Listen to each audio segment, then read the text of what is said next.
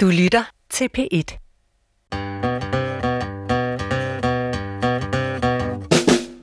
Du lytter til Vildt Naturligt på P1. Dine værter er Johan Olsen. og Vicky Knudsen.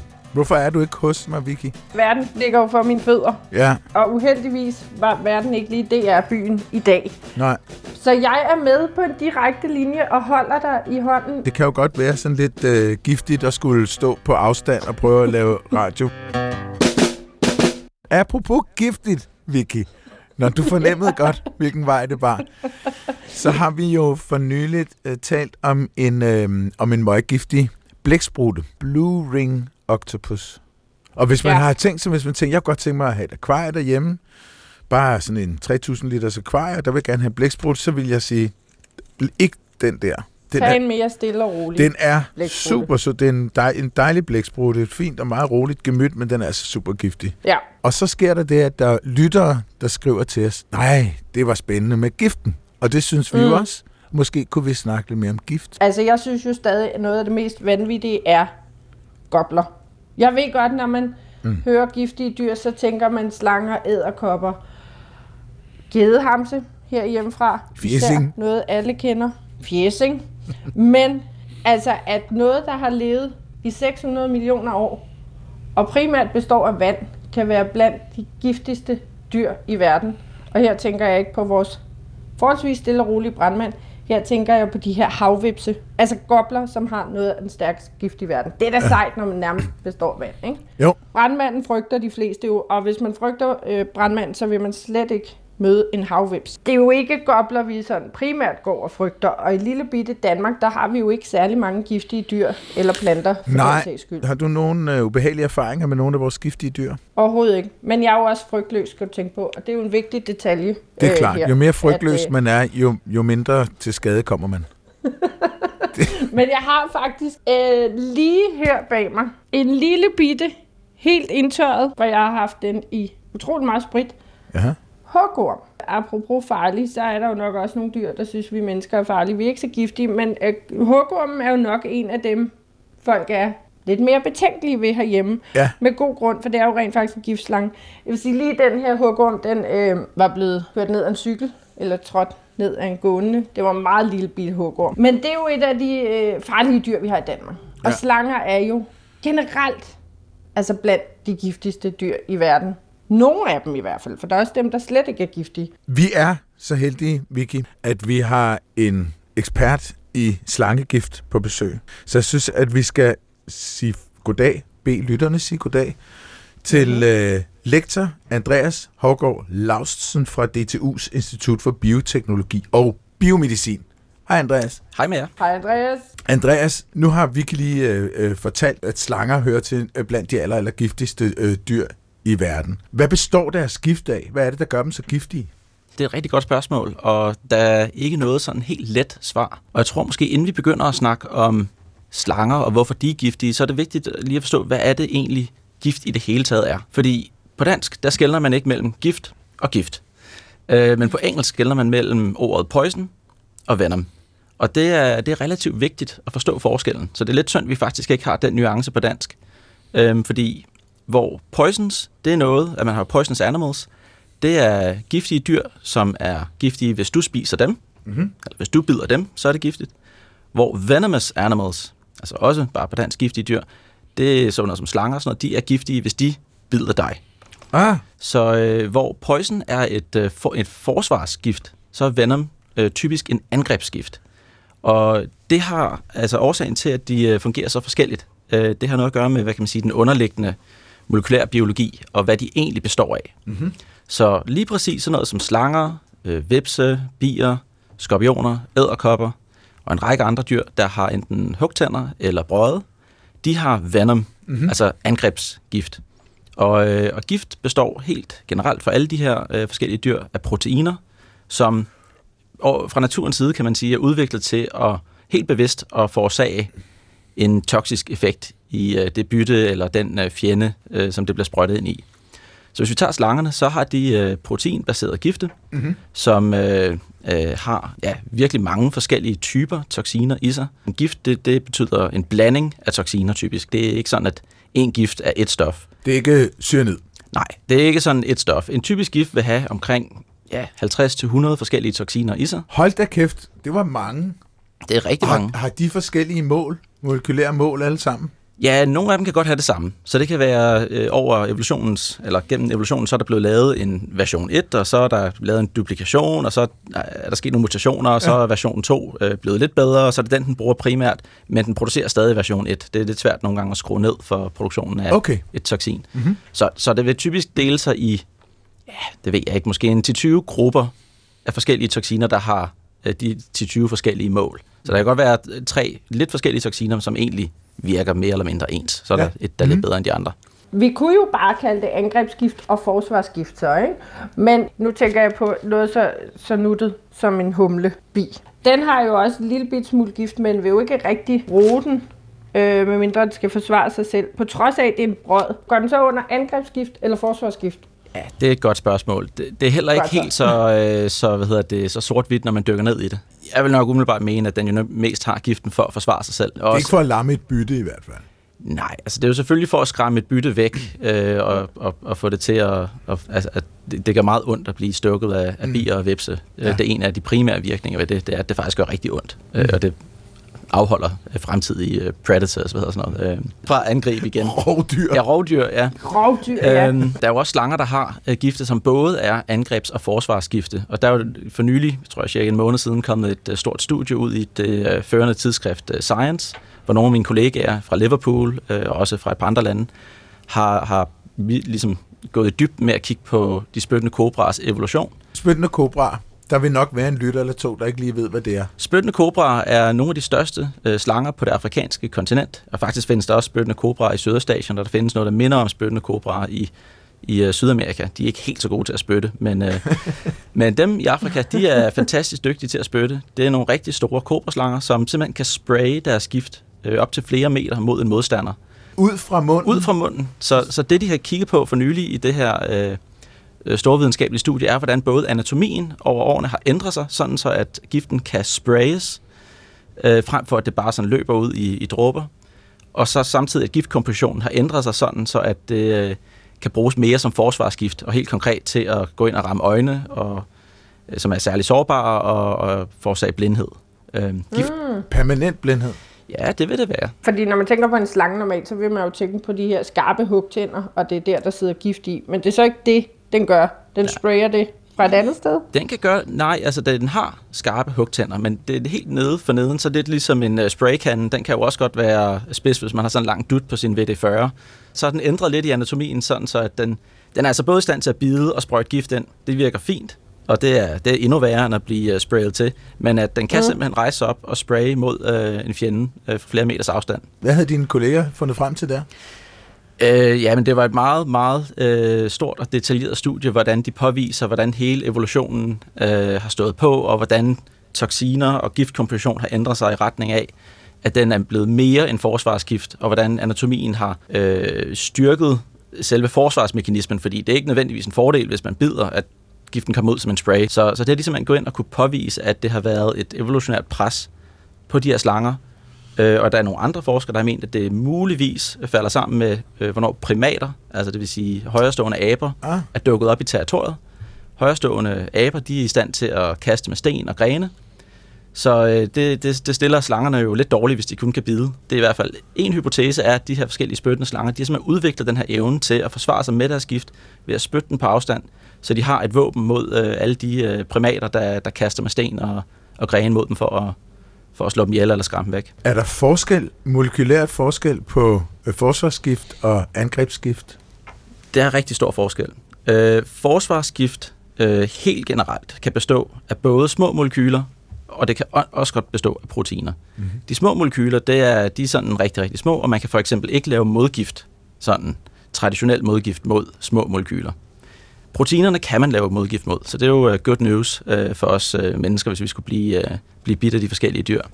Det har mest noget at gøre med, hvordan molekylerne er opstået, hvordan de produceres, øh, hvordan de skal administreres. Altså det vil sige, kan man, skal de stikkes ind som proteiner, mm-hmm. eller kan de også øh, komme ind i kroppen, hvis man for eksempel spiser, spiser dem? Ja, fordi der er mange forsvarsgifte, som, som, øh, som kommer ind i rovdyret via, via hvad hedder det, mavetarmsystemet, ikke også? Jo, lige præcis. Og det, det er der jo ret mange proteiner, der ikke kan tåle. Lige præcis. Måske. Ja. De, langt de fleste proteiner kan jo ikke tåle en tur igennem maven. Nej, de vil, de vil simpelthen gå i stykker af mm. forskellige årsager. Vi har enzymer og lav pH, der vil klippe det meste i stykker. Selv hvis mm. de ikke går i stykker, så er proteiner øh, som regel så store, at de ikke kan komme over øh, altså mavetarmkanalen. De kan simpelthen ikke blive optaget, så de vil, hvis de ikke går i stykker, så man bare blive øh, skidt ud. Ja. Har du eksempler på, at de bliver brugt, der bliver brugt små molekyler, i, altså ikke-proteinmolekyler i angreb? Altså, der er jo også små molekyler i angrebsgifte, og noget af det jeg selv, øh, det er faktisk mit første videnskabelige studie, der undersøgte jeg giften fra den sorte mamba. Mm-hmm. Der fandt vi... Øh, Som er en slange. Det er en, øh, en rigtig trælslange. Det er den, det, det, den er, den, og den har været træls igennem en længere periode. øh, den, den, øh, den, hvad hedder det, er Afrikas øh, største giftslange, verdens næststørste giftslange, kan blive øh, 4,5 meter næsten, de helt store, og kan rejse sig op og bider en hel masse øh, gange, når den bider og sprøjter nærmest altid gift ind, og giften er hurtigt virkende. Okay.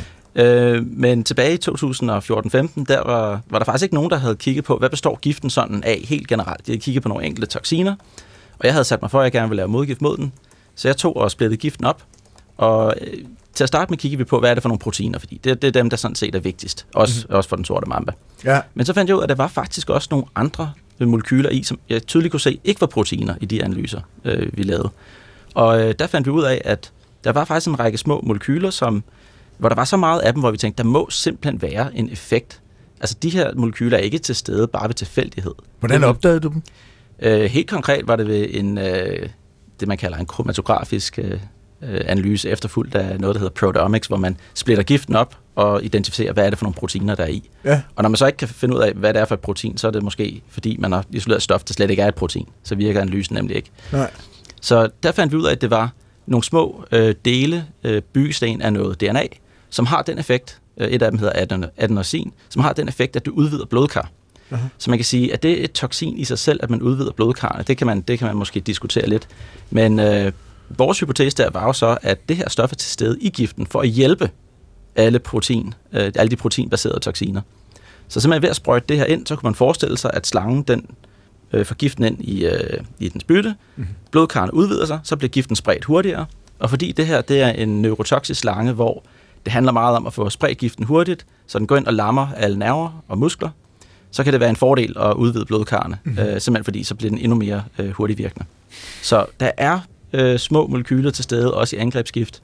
Så konklusionen er, at der ligesom er rigtig mange forskellige slags gift, og det både kan være angrebsgift og forsvarsgift og begge dele. Hvis vi gentager Danmark, så er hugorm giftig, men snogen er jo ikke giftig. Så rent evolutionært er der jo også nogle slanger, der så er gået helt væk fra det her med mm. gift. Altså arsenalet af gift og ikke gift bare blandt slanger må jo være fuldstændig enormt. For en fem år siden lavede vi sådan lidt en, en grov udregning for ligesom at prøve at finde ud af, hvor mange toksiner tror vi egentlig det er i de cirka, jeg tror man, man regner med, der er cirka 725 giftige slanger øh, i verden. Og blandt dem øh, regner vi os sådan lidt øh, groft frem til, at der er nok et sted mellem 15.000 og 25.000 forskellige toksiner, bare blandt slangerne. Det er fandme mange, og, og, og der, men der tæller jeg også med, hvis der er altså det, man kalder isoformer, ikke med enkelte mutationer alligevel, men 15 til 25.000 forskellige toksiner. Men der er jo også, at det læste jeg, øh, Andreas, at der er 2 øh, millioner slangebid om året. Men det kan være, at du lige kort skal oprise, fordi nu har vi nævnt, du er ekspert i slangegift, hvad det er, I præcis laver inde i Tropical Pharmacology Lab. Så meget groft kan man inddele gift i, om de er neurotoksiske, altså om de paralyserer øh, byttet. Det kan de gøre på mange forskellige måder, men øh, enderesultatet er, at man ikke kan bevæge sig, og at man ikke kan bevæge musklerne og dør af kvælning, fordi man ikke kan trække vejret. Så er der såkaldt hemotoksiske toksiner eller gifte. De går ind og sådan ødelægger blodets evne til at størkne, så det vil sige, at de gør sådan set, at man kan forbløde, øh, få indre blødninger. Øh, kan faktisk også godt give blodpropper, øh, som muligvis kan, kan øh, ja, også være årsag til død. Det er det i hvert fald i mindre byttedyr. Og så findes der det, man kalder cytotoksiske gifte. Det er, det er generelt vævsnedbrydende toksiner, som går ind og laver nekrose og vævsødelæggelser. Og det er ikke som, det, jeg tror ikke, det er så ofte, at de i sig selv slår byttedyr eller mennesker ihjel, men de øh, kan, være, kan forårsage øh, amputationer. Og det kan også give så slemme sår og nekrotiske tilstande, at man dør af efterfølgende infektioner, simpelthen fordi, at man får så drabelige sår. Det er det, vi kan man sige, kigger på ude i vores laboratorium. Vi kigger på forskellige gifte fra de medicinsk relevante slanger, skorpioner, øh, killer bees og, øh, og æderkopper. Og så øh, splitter vi giften op og finder ud af, hvad er det egentlig for nogle toksiner, der er i den pågældende gift, vi undersøger. Hvad for nogle er medicinsk relevante for mennesker? Øh, for det er heldigvis ikke med alle sammen, der er det. Der er nogle af toksiner, de er udviklet til at slå fisk og fugle og krybdyr ihjel. Hver slange har typisk et arsenal af toksiner mod alle tingene. Okay. Øh, men men vi, kig, vi, vi kigger også på, øh, blandt de, lad os sige, 50 toksiner, der måske er i en slange, hvilke 10 er vigtige for mennesker, og så kan det være, at man er heldig, at de andre 40, de ikke gør den store skade. Mm. Så når vi så finder frem til, hvad er det for nogle 10, der, der er slemme øh, øh, for mennesker, så øh, kigger vi selvfølgelig, hvad er det for nogle funktioner, de har, og hvordan kan vi udvikle særligt antistoffer, som kan bruges til at neutralisere lige præcis de her. Hvordan bruger man antistoffer til at neutralisere en gift? Jamen altså, som det er lige nu, så øh, får man antistofferne fra dyr, som er blevet immuniseret. Altså det vil sige, at de har fået et slags langvarigt vaccinationsprogram og har lavet rigtig gode antistoffer, som man så har isoleret ved en blodprøve. Antistoffer, det er stoffer, som kroppen selv laver, som genkender et bestemt molekyl, der kommer ind i kroppen. Så ligesom man kender antistoffer fra øh, sygdomme, man, man laver antistoffer mod sygdommen, så hvis et antistof øh, bliver dannet, der kan klistre til den sygdomsfremkaldende øh, snøvs, det kunne være en virus, så øh, sætter antistoffet sig på virusen, så virker virusen ikke, og så bliver virusen slået ihjel af immunsystemet. Så det I, I, I laver er antistoffer, der binder til toksinerne, fordi Lige det er præcis. proteinmolekyler, og det er antistoffer er glade for at binde til proteinmolekyler. Lige præcis. Check. Som det gøres nu, så bruger man øh, øh, dyr til at lave de antistoffer, som man bruger til behandling. Det er så ikke det, vi gør ude hos os på D2.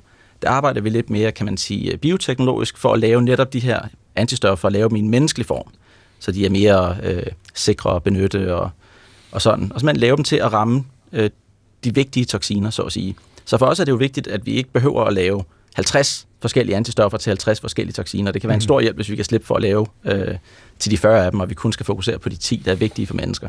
Ja. Så vores arbejde er lidt en detektivopgave at finde ud af, hvad er det for nogle toksiner, vi skal neutralisere, og så arbejder vi på så at lave menneskelige antistoffer i laboratoriet, der så kan neutralisere dem. Og når vi, når vi er rigtig gode, så kan vi lave nogle bredspektrede antistoffer, så vi måske ikke engang behøver 10 antistoffer, men vi måske kun behøver en 2, 3, 4, 5 stykker til at neutralisere en hel gift. Hvis man har et forsøgsdyr til det her, og du siger, at de har en lang øh, behandlingsperiode til at blive immune, man giver dem simpelthen slangegift i små doser, eller hvordan fungerer det? Ja, det, det gør man. Det gode ved at bruge dyrene og bruge det, man kalder øh, antiserum, som er de her antistoffer isoleret fra immuniseret dyreblod. Hvilke dyr er det? Typisk heste og får, Heste. og så Ah. enkelte steder i øh, Bolivia bruger man æsler, fordi at de trives bedre i de høje øh, luftlag, Mm. og så er der forsøg med kameler. Og så er der øh, en enkelt æderkop, hvor at, øh, der bruger man en kanin, simpelthen fordi man ikke kan få nok toksin til at immunisere et større dyr. Okay. Det gode ved de her ting er, at de rent faktisk virker. De kan neutralisere giften fra giftige dyr, hvis man bliver bidt, og de kan redde dit liv. Teknisk set er det ikke lægemidler. Det er et blodprodukt, øh, og vi kender jo også bare fra mennesker, det er jo ikke sådan, at man bare kan donere blod, eller få blod fra hvem som helst. Mm-hmm. Der kan kroppen reagere imod det, fordi det ser det som fremmed. Og sådan kan det desværre også være med de her antistoffer, der kommer fra dyrene. Så en af de største kan man sige, øh, forbedringer, vi laver, det er ved at tage de her, eller vi tager ikke de antistoffer, vi laver nogle nye, at ved at lave menneskelige antistoffer. Det er, at det mindsker risikoen for, at man får den her reaktion fra kroppen, øh, det, man, det man kalder en anafylaktisk øh, reaktion. I tilfælde af anafylakse, så er det en meget sådan kritisk allergi øh, tilstand, ligesom når man kender folk, der er allergiske over for vipsestik. Mhm. Det kan man dø af i værste tilfælde, hvis ikke det bliver behandlet med adrenalin. Men man kan også bare få lidt længerevarende allergisk reaktion, som hedder serumsyge, og som øh, er bare sådan en, en allergisk tilstand, hvor man får udslæt og ondt i ledene og feber og bliver sløj i, i et par uger. Hvor man hele tiden skal gå rundt og sige til sig selv, men jeg overlevede.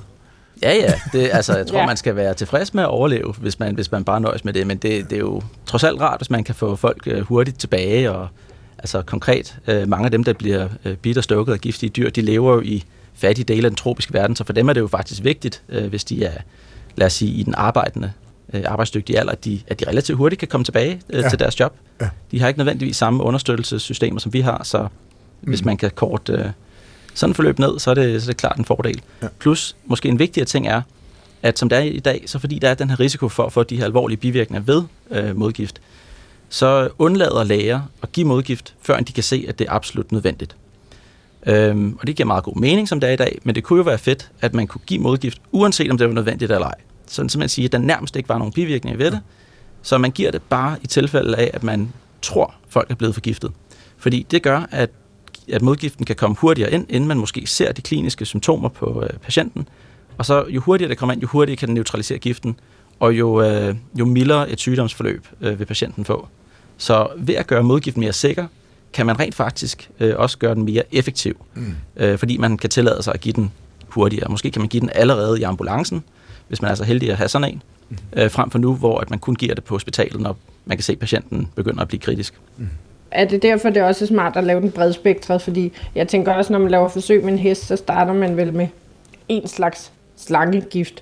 Men I går altså ind og prøver at lave en, hvor at man ikke behøves vide, at det er den her slange, men hvor den simpelthen går ind og, og og bekæmper giften. Det er rigtigt, men det gør man faktisk også med hesten. Øh, der er mange af de øh, seruminstitutter, der er rundt om i verden, der simpelthen blander slangegifte til at starte med at immunisere hesten.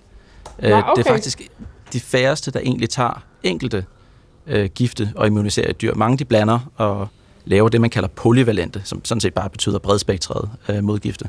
Netop fordi man jo ikke altid ved, hvad det er for en slange, der er bidt af.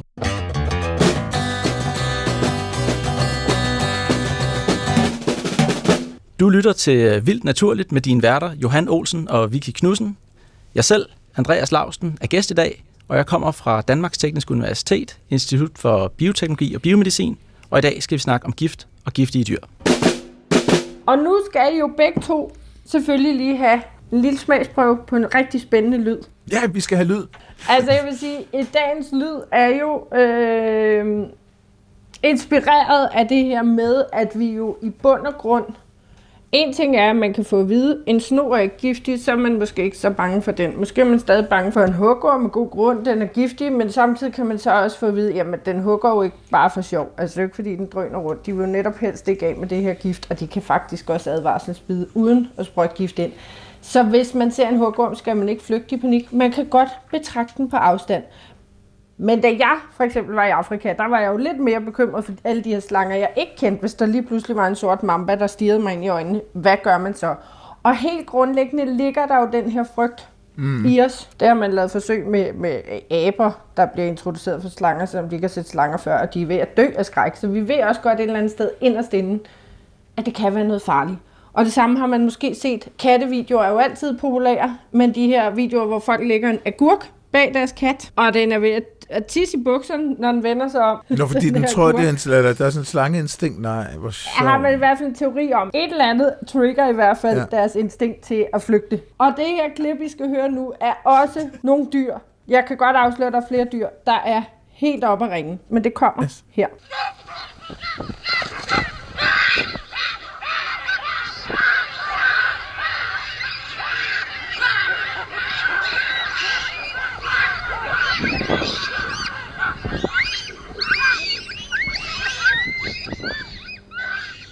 Ja, okay, det lyder som bagsædet af en, af en bil, der er på vej til at køre på ferie med hele familien til Hartsen, ikke? Men Andreas, nu må du give mig, at du også synes, slanger er, nu kan du den sorte mamba Du må også give mig, at det er den dyt med nogle fascinerende væsener, vi er ude i der. Det er det. Det er de af mange årsager. Øh, men særligt fordi de er så specialiseret i alle mm. mulige forskellige ting og sager, gør det jo enormt interessant fra et evolutionært synspunkt. Og de har jo en stor betydning i de forskellige økosystemer, hvor de, hvor de er. Og hvis man kan lide natur, og synes, at øh, kan man sige, adaptation og evolution er spændende, så er slanger og deres gift super spændende. Da jeg hørte, du skulle på besøg, tænkte jeg, så er det en, der er slanger. Han har garanteret slanger derhjemme og sådan noget. Og der vil jeg allerede gætte på, at du har ikke slanger derhjemme. Ja, jeg skulle skuffet mange øh, piger med det, at øh, der var ikke nogen, det var som regel det, folk de gerne ville hjem og se terrariet, men øh, der, måtte, det var, der, måtte, ikke. der måtte jeg skuffe, okay, at jeg var... Det er nørd at høre ja, det. At det. jeg, jeg er ikke helt sådan en reptile guy. Nej. Nej. Hvordan begynder man så at arbejde med det, du gør, Andreas? For der må have været en eller anden indgangsvinkel til det her. Ja, og det er også et øh, godt spørgsmål, og det var også sådan lidt svært lige at finde ud af, hvordan fanden kommer man lige i gang med at lave modgift, når man ikke øh, ved noget om slanger, og man knap nok ved noget om antistoffer, og hvor får man giften fra? Det var noget af det, det tidlige, jeg sådan skulle finde ud af, hvordan, hvordan delen får jeg fat i noget gift på måder, hvor det er lovligt og øh, i god kvalitet osv. osv. Men, øh, men man kan sige, at min fascination for emnet startede øh, ja, to-tre steder, kan man sige. Altså, jeg har altid, siden jeg var helt lille, været super interesseret i naturen, Og øh, så øh, gennem min uddannelse, på, også på DTU, hvor jeg blev øh, kemiingeniør, har jeg haft en interesse for at lave lægemidler. Så sådan retrospektivt kan man sige, det giver super meget mening at lave lægemidler mod et øh, meget sådan øh, naturligt problem, hvis man kan sige det sådan. Nu er der de fleste mm. ting jo, de fleste sygdomme er jo nok på en eller anden måde naturlige, men, men noget, hvor det kræver, også, at man faktisk sætter sig ind i noget evolution, sætter sig ind i noget proteinkemi, sætter sig ind i noget, øh, noget biologi og nogle forskellige arter. Så på den måde giver det retrospektivt meget mening. Men, øh, men det, der nok var den mest udslagsgivende øh, oplevelse, var en tur til Tanzania, hvor jeg så to øh, slangebidsoffre, øh, to børn, der var blevet amputeret, fordi de var blevet ja. bidt af, af spyttende kobra. Så det gjorde, det gjorde ret sådan stort indtryk, og gjorde mig måske lidt mere interesseret i, i modgiften, fordi at på det tidspunkt tror jeg, jeg havde regnet med, altså det, det var i øvrigt øh, børn, der var kommet til en klinik, for jeg var godt klar over, at blev man bidt af en giftig slange langt væk, og man ikke kom og, til et hospital eller en klinik, så var der en god risiko for at, at dø. Men jeg havde troet, at hvis man var kommet til en, uh, en klinik, at man kunne altså få en bedre behandling end bare amputation, så troede jeg faktisk, at jamen, så får man noget modgift, og så er man sådan set uh, god igen efter et par dage. Mm-hmm. Uh, ja. så, så det overraskede mig lidt, at den eksisterende behandling ikke var bedre, end den var. Øh, hvilket jeg så også øh, deromkring læste om lidt tilfældigt i en, i en bog, øh, at det stadig blev, altså modgift stadig blev produceret på den her over 120 år gamle metode ved at tage dyr og immunisere dem og bruge deres antistoffer.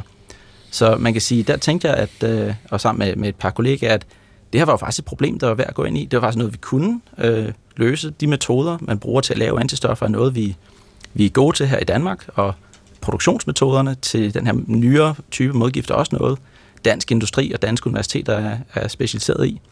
Så jeg tænkte, her er der både et problem, der er værd at løse øh, fra et forskningsmæssigt, et øh, samfundsmæssigt og øh, øh, perspektiv, samtidig med, at det er enormt inspirerende og spændende og kræver, at man er kreativ og tænker systematisk og er grundig i det, man laver. Så det, det er opfyldt en hel masse ting, hvor jeg tænkte, det her, Øh, jo, jo mere tid jeg brugt på det, det her, det er noget, der virkelig giver mening for mig at gå ind i. Jeg kunne godt tænke mig at høre Andreas øh, om en ting, der har undret mig en lille smule, fordi nu render vi rundt her i Danmark og har sådan lidt problemer med flåter og, og fjæsing og hugorm. Man kunne henlægge det til luksusproblemafdelingen. Hvordan kan det være, at jo længere sydpå du kommer øh, til, til en vis grænse, men det er vel sådan set egentlig sydpå du kommer, jo flere giftige dyr er der. I hvert fald i min øh, sådan fordom.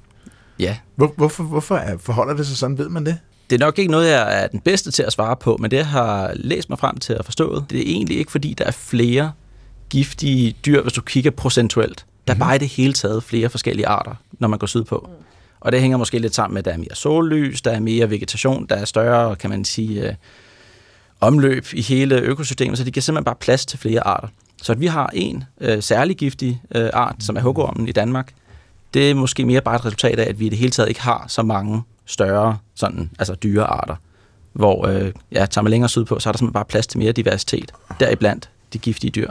Det lyder meget plausibelt. Det lyder plausibelt. Ja. Men hvis vi kigger på lille bit Danmark, vi har to slanger. Den ene er giftig, den anden er ikke. Det er 50 procent. Det er faktisk, vil jeg våge på at stå øh, et højere gennemsnit end andre steder, hvor der er flere slangearter. Ja, men sådan så kan man også vælge. Har to, så har vi faktisk det er en god pointe. En ret høj andel øh, giftige slanger. Sådan overall, så er det nok kun øh, omkring 20 procent af slangearter, der er giftige. Okay. Der omkring, det, det mener jeg. Man kan måske også sige, at i forbindelse med, hvad det er, der gør, at ting er giftige, så skal man huske på, at gift er jo et, øh, et våben, som evolutionen enten, enten er det en fordel at lave, det er det for visse giftslanger, for andre slanger, såsom pytoner og anacondaer, der har det vist sig, at det ikke har været nødvendigt, og så er det simpelthen bare spild af energi at lave det. Så, mm. så de har jo omlagt deres strategi til, til mm. kvælning. Altså de, man mener faktisk, at de har været giftige, går man mange millioner år øh, tilbage. Okay. Altså skrubtusen er jo for eksempel giftig, men der har snogen jo, der er jo mange skrubtuser i Danmark, og mange steder, hvor snogen lever, ud over Danmark også, er der skrubtus. Den er jo pivhammerende giftig, men der er snogen jo faktisk immun over for skrubtusens gift. Det er jo også lidt sjovt, at sluge den bare helt, ikke? Altså, det viser jo bare, hvad evolutionen kan, ikke? Så Absolut. Selv. Jo, og fra tusins perspektiv ikke kan. Men sådan er, vil det jo vel også være med giftslanger, øh, Andreas, at der vil jo hele tiden være nogle byttedyr til de her giftslanger, som også udvikler noget forsvar. Så altså, det er jo derfor, at nogle gifte også ender med at blive så giftige, som de er. Fordi det jo hele tiden er det her evolutionære kapløb. Det er jo simpelthen ja. et våben kapløb. Og måske ja. også tilbage til de spørgsmål omkring, øh, hvorfor har vi øh, færre giftige slanger her. Men man kan også måske sige, at nede i troberne, der alt andet lige, så er der jo varmere og gunstigere forhold for de fleste dyr, hvor at klare sig heroppe nordpå, det kræver måske nogle andre ting. Så mm. man kan sige, at der har måske været mere udslagsgivende om, hvis man som slange kunne klare en hård vinter, end hvorvidt man nu var super giftig og bedst til at nedlægge byttedyr. Hvor nede sydpå kan det jo være, at det er vigtigere, at man kan nedlægge byttedyr hurtigt. Øhm, mm. Det er også bare en, en, en hypotese. Ja. De her evolutionære pres, de, de, de virker jo forskelligt. Indlands det er vel en af verdens giftigste slanger, og den lever jo trods alt også altså heldigt for os øh, ret øde steder, hvor der ikke er så mange mennesker. Man kan også sige, der er jo også nogen, der er virkelig super specialiseret. Og så skal vi måske også huske på, at når vi snakker gift, så snakker vi jo tit giftige for os mennesker. Fordi hvis vi ser på lille bitte Danmark, så har vi altså hundredvis af vipsearter. Det er et par af dem, øh, gedehamsene, der kan lide at stikke os mennesker. Men hvis man tager en, en sandvips eller en vejvips, så kan den også altså, paralysere og lamme sit bytte. Byttet er bare så lille, så det er aldrig, nogen, det er aldrig nogensinde nogen, der vil stikke os mennesker men de er jo i bund og grund giftige. Så vi har jo faktisk rigtig mange giftige dyr. Mm. De er bare ikke giftige for os mennesker. Og jeg tror, når vi taler gift, så tænker man tæt i, i menneskeskala. Altså og det er de en virkelig dyr, god pointe. De, de dyr, der er så giftige, at de kan skade os mennesker. Mm. Ikke? Det er da en virkelig god pointe, fordi det er jo, det er jo enormt antropocentrisk at stå og sige, at vi har jo ikke nogen giftige dyr i Danmark. Men det Nej. kunne godt være, hvis man var en snegl, man ville sige, ah, mosskorpioner, ikke? Vi har ikke skorpioner, vi har mosskorpioner, og mosskorpioner kan aldrig nogensinde være farlige for os mennesker, for de er under 5 mm. Men de kan altså sagtens paralysere og dræbe en æderkop, for eksempel. Ja. En æderkop, som måske er så lille bitte, at den er giftig over for bitte, bitte små springhaler, men vores giftdoser er altså bare i så små øh, skalaer, at det ikke påvirker os mennesker. Andreas, jeg kunne altså godt tænke mig at lige at gå nørd igen, fordi nu øh, laver I så antistoffer mod de her øh, giftstoffer. Og det giver rigtig god mening. Men jeg tænker på, at nogle gange, så, øh, så går man jo ud i naturen, og så lader man sig inspirere af naturen for at finde ud af, hvordan man kan løse et eller andet problem. Og da Vicky før sagde, at det er jo, vi skal huske, at det er et kapløb, et våbenkapløb, altså mellem, øh, om, man har en gift, der kan slå et byttedyr ihjel, og et byttedyr udvikler en eller anden form for et øh, forsvar mod det. Og der er jo masser af dyr, øh, som kan tåle øh, altså gift, meget, meget giftige ting. Kigger I nogle gange, eller er der nogen, der kigger på, hvordan de gør? Fordi det er jo nok ikke antistoffer, fordi så skulle de jo lære det. Altså, så skulle deres hukommelses, hukommelsesimmunsystem lære det, og det, det er der ikke rigtig tid til. Det korte svar er, nej, det kigger vi faktisk ikke rigtig på. Jeg kender en hel masse til det, fordi der er andre, der kigger meget på det. Ja. Men mange af de ting, som er meget elegante, og altså udviklet også via evolution i, i byttedyr, det er ikke noget, man bare lige sådan kan overføre til mennesker. Mm-hmm. Tager man øh, øh, honey badgeren, øh, hvad hedder den honninggrævlingen på dansk, tror mm. jeg. Honninggrævling synes ja. jeg er et utroligt smukt ord. Det vil jeg kalde så, min kone det næste stykke tid. Ja, men altså, det er også en uh, fury little bastard, der kan skræmme løver væk. okay. uh, så så uh, den tror du skal lige slå op, inden du... Uh, den, okay. den er en af savannens uh, største alfahander. okay. ja, den er flot. Okay. Den er sådan, ja. sådan flot uh, sølvgrå ja. pels. Den er relativt sådan... Uh, den er ikke immun, men den er relativt resistent over for for eksempel kobrabid. Mm-hmm. Og det har noget at gøre med, at dens receptorer, som, øh, altså, som den har på sine muskler og nerver, der, der gør, at, øh, at man kan ja, sende signaler fra, fra nerver til muskler og sådan, de er ændret en lille bitte smule, så de stadig fungerer, kan man sige, fint for grævlingen. Den kan løbe rundt, den kan sende signaler, men de er ændret strukturelt på sådan en måde, at toksinerne fra kobraen ikke binder så godt til dem. Ja, okay, sådan så, der. Og, ja. Så man kan sige, skulle man gøre det samme på mennesker, så skulle du lave et ret avanceret avlsprogram. eller, eller gå ind og... CRISPR-Cas9. Ja, præcis. Gå ind og, gå ind og genmodificere mennesker og sådan, ja. og der er jo ikke lige nogen garanti for, at man rammer rigtigt de første mutation. Så nej, nej, det er det, etisk råd, det, vi nok, synes ja, jeg. Det, det er jo super spændende og fascinerende. Kan vi bruge det? Nej, ikke, nej. ikke, øh, der, der skal skulle ske lidt mere inden for øh, medicinsk forskning, før vi ja. kan overføre sådan noget som det. Ja.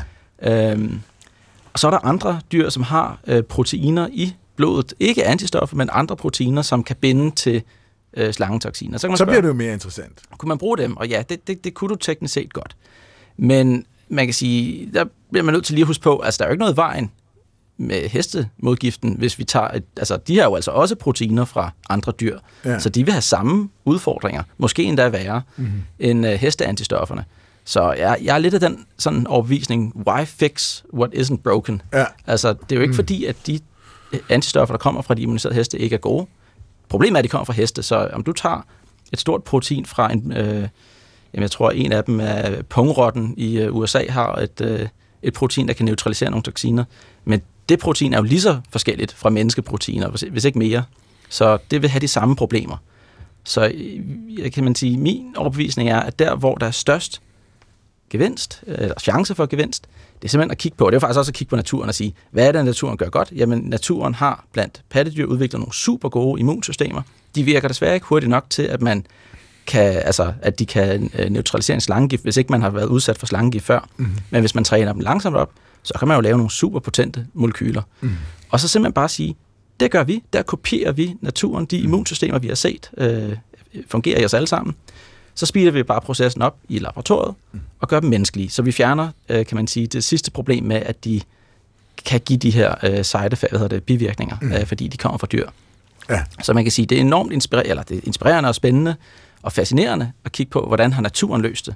Desværre er det bare ikke altid sådan, man kan sige, hvordan har naturen løst det, og så kopiere det direkte, fordi Nej. nogle ting tager bare lang tid og kræver helt sådan fundamentale strukturelle ændringer i vores fysiologi. Men hvis du vil have noget, der neutraliserer toksinerne, øh, som, som alt andet lige giver god mening, så, så mener jeg at kigge i, hvad der vidteligt er meget, meget fint udviklet, altså immunsystemet.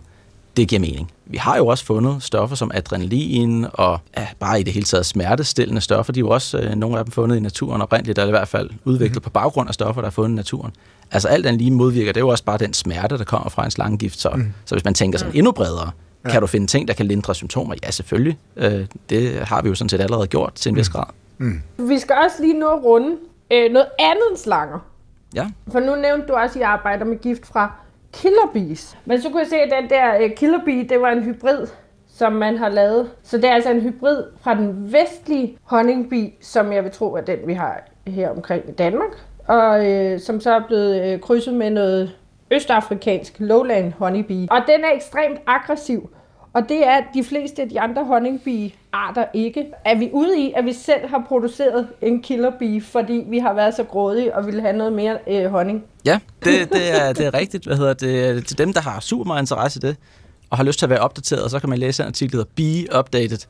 Og så kan du få en helt opdateret uh, review om, om alle de her ting. Men, men sådan kort fortalt for dem, der ikke uh, gider at læse i den, den tørre videnskabelige litteratur, så, øh, så, hvad hedder det, ja, så tog man europæiske honningbier, fordi de laver højkvalitet honning, der smager bedre, men de laver ikke så meget af den. Så, så krydser man den netop med de her østafrikanske bier, som laver meget honning, men som er dårlig kvalitet, med forhåbning om, at man kunne lave en ny, kan man sige, hybridrace, som øh, var tilpasset brasilianske forhold, hvor det er varmere, men man vil gerne have god honning, og hvorvidt det nu lykkedes at få dem til at lave mere og bedre honning, det, det ved jeg ikke, men det lykkedes i hvert fald at lave en, en uh, race, der har nogle rigtig træls, øh, øh, kan man sige, øh, egenskaber med, at den både er mere aggressiv, den har større tendens til at lave sværme, den forfølger øh, dem, der nu ikke kan lide øh, adskillige kilometer. Det stikker rigtig mange gange, og det er faktisk øh, mig bekendt den eneste sådan bi- eller vipseart, der kan slå en ihjel sådan alene på grund af deres toksicitet.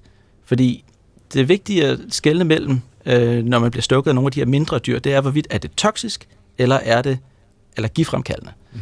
Begge dele ja. kan selvfølgelig slå dig ihjel, men det er to vidt forskellige metoder, man behandler på. Fordi allergi kan man heldigvis, hvis man har en EpiPen og adrenalin og, og, og sådan, så kan man heldigvis, kan man sige, bare ride it out. Så kan man modvirke det øh, lidt på samme måde, hvor man går ikke ind og neutraliserer giften. Det er heller ikke det, man har behov for. Men det, man har brug for få kroppens... Øh, du får din antihistamin og lige præcis. Og sådan, ja. så du kan Ja. Så man har simpelthen behov for, at kroppens immunforsvar køler lidt ned og ikke tager det så alvorligt. Mm. Øhm, og der skal næsten ikke noget til i nogle tilfælde for dem, der er allergikere, til at de kan, de kan dø af, af de allergiske reaktioner. Men det er faktisk ikke, fordi toksinerne er toksiske. Det er, fordi de er allergifremkaldende. Mm-hmm. Ja. Men de her dræberbier, der øh, forholder det sig faktisk sådan, at du kan både dø af allergi, det, det kræver i princippet kun et stik, hvis du er allergisk, men fordi de er så aggressive, og de øh, sværmer, og de angriber øh, mange gange, så er der tilfælde på, øh, med folk, der er blevet stukket over 1000 gange, hvilket, øh, hvis man forestiller sig det, vil være relativt øh, ubehageligt, hvor til sammen får de simpelthen sprøjtet så meget gift ind, at det er nok til at, øh, at slå et menneske ihjel. Ikke af de allergi øh, fremkaldende, øh, øh, kan man sige, ikke, ikke, af, ja, ikke af de allergene årsager, men simpelthen fordi, at de her toksiner er så toksiske, at de går ind og, og selv aktivt virker øh, på at nedbryde øh, kroppen på forskellige vis. Føj for helvede. Altså, så kan man sige, det øh, viser jo lidt, at vi måske skal lade være med at blande os alt for meget af de arter i naturen øh, selv har fremstillet. Det kan blive noget rigtig rod, hvis vi går ind og øh, hybridiserer nogle ja. arter alt for meget og skabe en øh, dræberbil. For at det ikke skal være løgn, så er det sådan helt øh, øh, zombie-apocalypse-agtige øh, scenarie, hvor man øh, blandede dem i, øh, altså hybridiserede de her specier i Rio Claro i Brasilien. De slap løs fra laboratoriet. Ja, de slap Så det var var slap ud fra et Det laboratorium simpelthen, simpelthen. ja, det var simpelthen et uheld, at der gjorde, at de slap ud. Husk Ja, ja. nu at lukke døren. Jeg må lige understrege her igen. I Danmark, vi har rigtig mange giftige dyr. Vi har også rigtig mange giftige planter og svampe for den sags skyld. De fleste af dem er bare så små, at deres gift overhovedet ikke kan påvirke os mennesker. De er også så lidt aggressive. Altså det er jo faktisk, uanset hvor, hvordan vi vender og drejer det, rigtig, rigtig, rigtig få arter, der rent faktisk bare synes, det er sjovt at øh, smide om sig med deres gift efter os mennesker.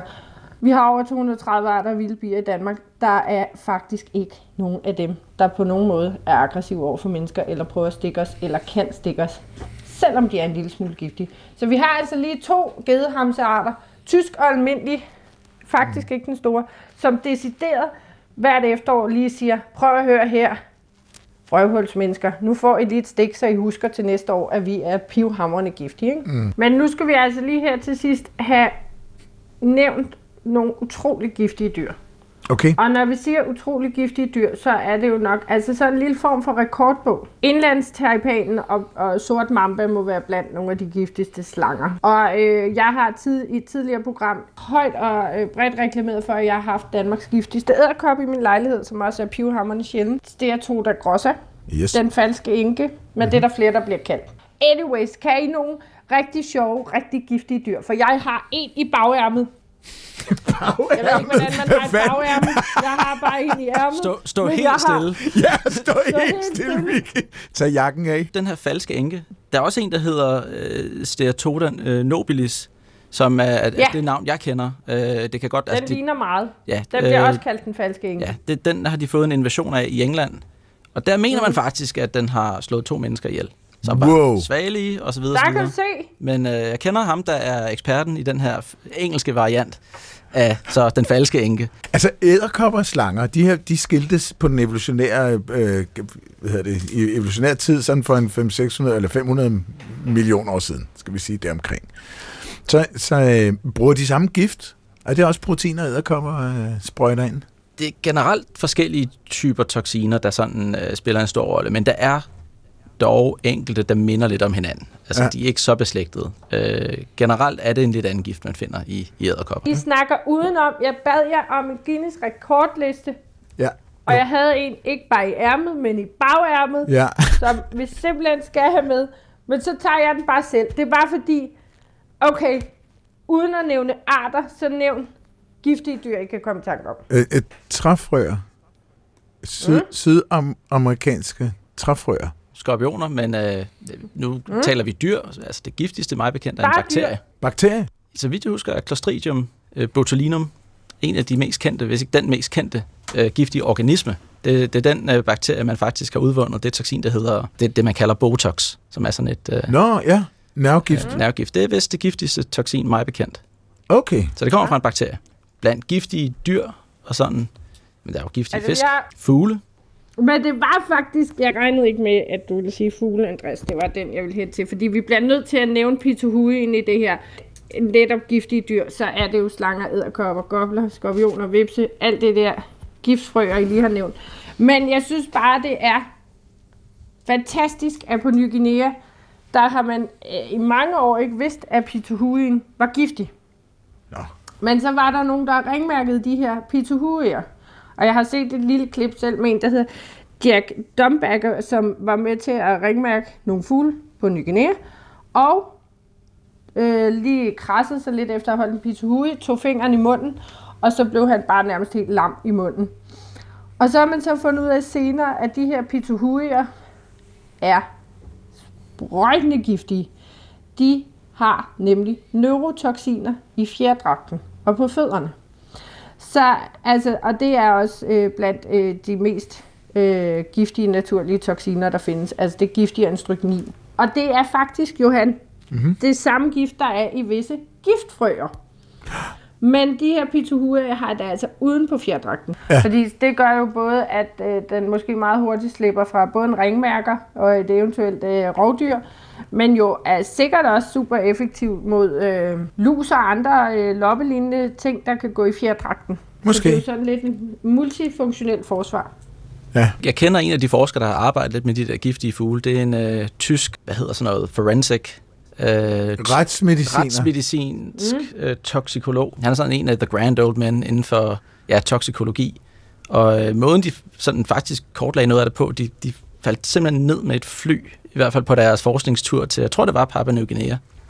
Og måden, de sådan vurderede på, hvorvidt fugle, de forskellige fuglearter var giftige, var simpelthen ved, at øh, Dietrich, han, øh, han var forsøgskanin, øh, og ham han var sammen med fanget nogle fugle, kogte lige kort, så, det, så de ikke fik infektioner, og så skulle Dietrich smage om de smagte øh, grimt, og om han fik en, øh, en sådan lam øh, følelse, øh, følelse af lammelse i, i tungen.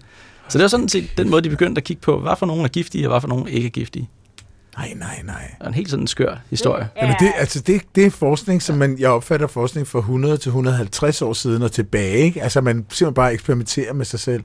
Ja, Dietrich er ikke helt så gammel, men han er øh, oppe i årene. Ja. Han er nok i 70'erne, vil jeg gætte på. Og en lille smule tosset. Nej, han er faktisk, øh, han er faktisk sådan meget, meget øh, ordentlig sådan tysk forsker, ja, men, ja. men han er da, han, han er da en, lad os kalde det en hobbyist. Han er også en af dem, der er i gang nu her. Øh, han er gået på pension for, det ved ikke, 10-15 år siden, og er sådan mest en professor emeritus. Men hans hobbyprojekt, som han har allernådigst fået lov til at lave i kælderen af sin kone, er, at han øh, dyrker, ved ikke, man kalder det ikke dyrker, opdrætter salamander, indfanger salamander fra forskellige steder, fordi han har også kigget meget på salamanderbestanden i dele af USA og andre steder i verden, og i Tyskland, hvor nogle salamander har også de her toksiner, som de optager, formentlig fra alger. Okay. Og så nogle salamander i nogle øh, dele, altså inden for samme art, er meget giftige, og andre er næsten ikke giftige. Så han er sådan gået som et øh, sådan morfar- og farfar-projekt, der opdrætter de her salamander og kigget på, hvad det har betydning, om det, hvad for noget vand de får og sådan noget, om de så ophober de her toksiner eller ej. Det er jo mm. drønspændende. Det er spændende. Sejt. Men man skal bare, inden man laver en Dietrich, husk, det må man altså ikke gøre herhjemme. Der er vores salamander altså fred. Så og så er han jo også... lige have en forskningstitel, ligesom Dietrich, før man må rende rundt og, den slags. Og en godkendelse fra de relevante myndigheder. Ja. Præcis. Ja, så var vi jo inde på blæksprutten i starten. Den der blåringede blæksprutte, øhm, og det er, jo, det er jo så sjovt, fordi det er derfor, det her program overhovedet blev, og grund til, at vi inviterede Andreas Hårgaard Lausen øh, på besøg, som er ekspert i gifte, særligt slangegifte. Det var fordi, vi kiggede på den blåringede blæksprutte, som var så møg dumme gifte. Den gift, den blæksprut har, den har den også, ligesom de salamander der, den har den også, fordi den indtager giften udefra. Er det ikke rigtigt, Andreas? Jo, og det er præcis det samme toksin, som salamanderne har, og som øh, blæksprutten har, og som øh, de her øh, fugu-fisk, øh, øh, som hedder, øh, hvad er det? De, sushi-fisk? Ja, sushi-fiskene, dem til den der super dyre sushi, hvor ja. et par folk, de øh, enten krasser af, eller får det rigtig skidt hvert år i Japan. Mm. Øhm, og det er et toksin, man mener, at øh, de alle sammen optager fra naturen. Det må de så være i stand til, fordi jeg ved, ude på den blå planet, der, der er også de her frøer, som også optager, øh, det er ikke nødvendigvis samme øh, toksin, det ikke? men som også skal spise noget bestemt. Så derude kan du faktisk tage sådan en frø op, verdens, en af verdens giftigste organismer, så kan du tage den op og holde den i hånden, fordi der er ikke, de har ikke adgang til den føde, der giver dem. Hvordan kan det være, at de kan overleve giften? Ved du det? Ja, det er også et godt spørgsmål, men uden at vide det præcis, så er det jo deres, hele deres fysiologi er tilpasset til, altså, til, til enten at holde giften kun i visse, så at sige, anatomiske afdelinger, og ja. til at den ikke rigtig kan binde til de øh, receptorer eller andre ting i kroppen, der gør, at de måtte uh, få en toksisk effekt.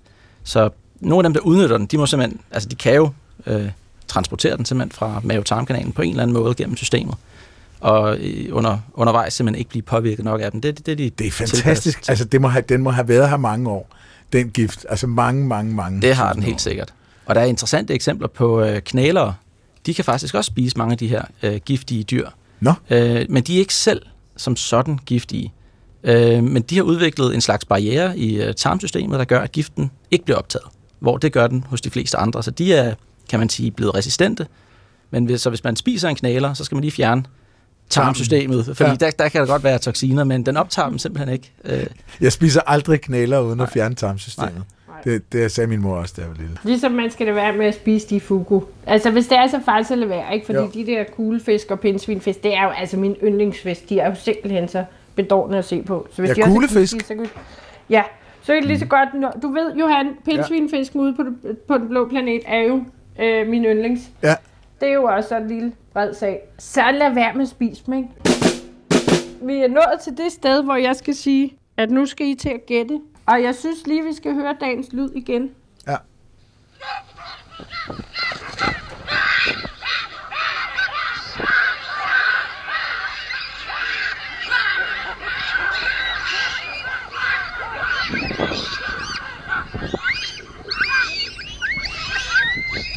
Helt vildt. Og det går sådan, altså det, det er helt vildt, at det går med til fra de der, der er både sådan noget gøen, sådan noget ret dyb gøen, og så til de der skrig til sidst. Altså, jeg synes, det lyder meget som børn. Ja. Det er dit bedste bud. Ja. Det er en, øh, en, en, Ja, du en ikke- bilferie til Hartsen. Ja, lige præcis. Altså. Ja. øh, alternativt, den meget, meget, meget nært beslægtede art, aber, at det er en mm. eller anden abe. Hvad med dig, Andreas? Jamen, jeg så tænker, om jeg har hørt det her i laboratoriet, når der er sådan en rigtig øh, meget knald på med de phd studerende Ja, ja. Øhm, Ja. Men så er der bare lige de der fugle, som jeg ikke lige øh, helt... Så det, det, dem har vi jo ikke indenfor, så det, det, er, Nej, nok ikke, nej. det er nok ikke det. Nej. Men øh, ja, men altså, et, et bud er jo, at der er nogle aber iblandt, og nogle fugle, og måske de alle sammen har set en øh, stor øh, slange, der, der er på vej i deres retning. Ja. Ja. Altså, I er ikke langt fra i dag, vil jeg sige. Øhm, det, der sker, er, det er den mest fantastiske øh, kamerafælde optagelse fra Botswana Predator Conservation Project. Mm-hmm. Øhm, Bio Boundary Project. De har en masse vildkameraer op, blandt andet til at holde øje med vildhunde. Vildhunde. Der er dog ikke nogen vildhunde i dette klip. Hvad er vildhunde? Afrikansk vildhund. Er det sådan Ej, en den tager vi en hyæneagtig anden ting? dag. De ligner mere hunde end hyæner. Okay, De men det er ikke hunde, der er sluppet væk fra hundekenden? Nej, nej, det er en øh, ægte vild hund. Godt, Det er dem, der yes. er så seje, og som dræber deres, øh, begynder at spise af maven fra deres bytte, før de øh, rigtig slår det ihjel. og sådan. Derfor bliver det altid klippet af naturfilm. Det har din øh, gode ven Sebastian Klein garanteret fortalt dig på et eller andet tidspunkt. for Det er Okay. han meget optaget af. Men det her, Botswana Predator Conservation Bioboundary Project, funded by St. Louis Wildcare Institute, har en masse vildkameraer op. Og det her er et af de vildeste klip, der nogensinde er blevet optaget. Og det er øh, simpelthen, der skal vi takke en af vores lytter, Kasper Malmberg, der har tagget mig i det her. Og det er Peter Apps, der har lagt det op. Det er, og nu kommer det, hold nu fast. Det, der sker er, det er en gepard, der jagter en kæmpe flok impalaer ind i en flok bavianer. og få fat i en impala-kalv for bagefter at blive jagtet den modsatte vej med en impala-kalv i munden af en af de store alfahander, øh, bavianer, der jagter den tilbage igen i samme retning. Så det ser helt sindssygt ud, og jeg var ret forvirret den der lyd, men der skrev øh, ham her Peter, at det er altså, og en, der hedder Kent, som havde øh, delt videoen, at det er altså bavianerne, man kan høre, selvom man ikke rigtig kan se dem, fordi det undrede mig virkelig meget, hvis det var impalerne, der kunne sige sådan. Ja. Men det ser helt sindssygt ud. Vi er altså ude i, ja, som sagt, en gigantisk flok impalaer, der bare bliver jagtet af en gepard, der får fat i den her, og så bliver der bare skrejet fra de her. Prøv at tænke også at jagte en helt flok impalaer i en, en Men impala, det er sådan en slags, det er et hjortedyr af en eller anden art. Det er en Jo. antilope, ikke? En antilope. Det er en antilope. Ja. Du kan godt kalde det et hjortedyr, Johan. Tak. Andreas, vi bliver nødt til at runde af nu, for vi har ikke mere tid til rådighed. Øh, Statsradiofonien har andre programmer, der skal sendes. En podcast kan kun have en vis længde. Øh, så derfor vil vi gerne sige tak for, øh, for os her fra Vildt Naturligt. Og øh, Vicky, hvad er det, hvad, hvis der nu er en lytter derude, eller to, der har Ja. lyst til at skrive noget ros, eller komme mm. med et godt råd til, hvad vi ja. Ja. kunne øh, tage op i øh, Vildt Naturligt, så er der noget med, at man kan skrive en mail, ikke også? Jo, og den kan man skrive til vildt naturligt snablag dr.dk. Yes, det var en meget flot, flot diktion der. Og Tak. øh, ja, og hvis man gerne vil høre nogle af udsendelserne, måske den her en gang til, eller sådan noget, der, så kan man altså øhm, høre dem på sin øh, favorit podcast udbyder.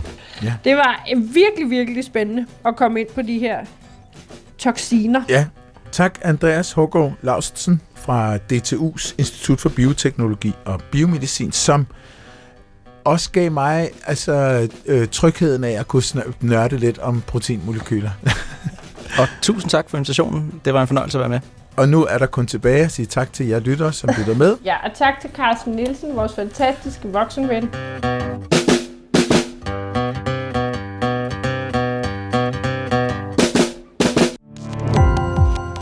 Gå på opdagelse i alle DR's podcast og radioprogrammer. I appen DR Lyd.